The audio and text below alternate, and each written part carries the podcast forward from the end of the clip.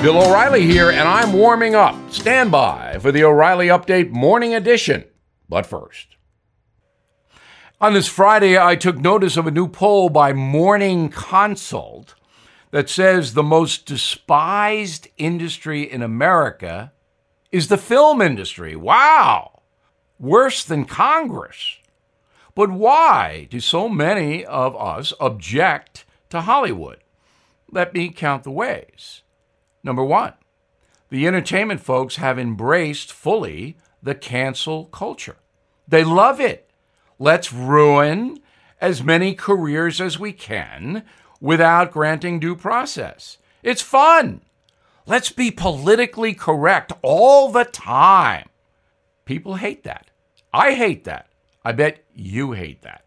Number two, the virtue signaling coming out of Hollywood is hypocritical beyond belief. Some of these people are narcissistic fascists. I know them. I can swear to it.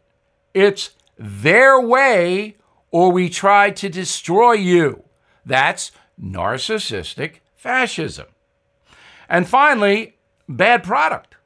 When was the last time you said, I have got to see that movie?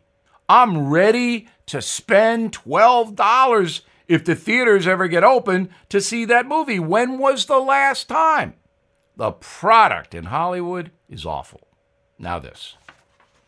Hey guys, it's Vivek Ramaswamy here, inviting you to listen to my podcast, Truth.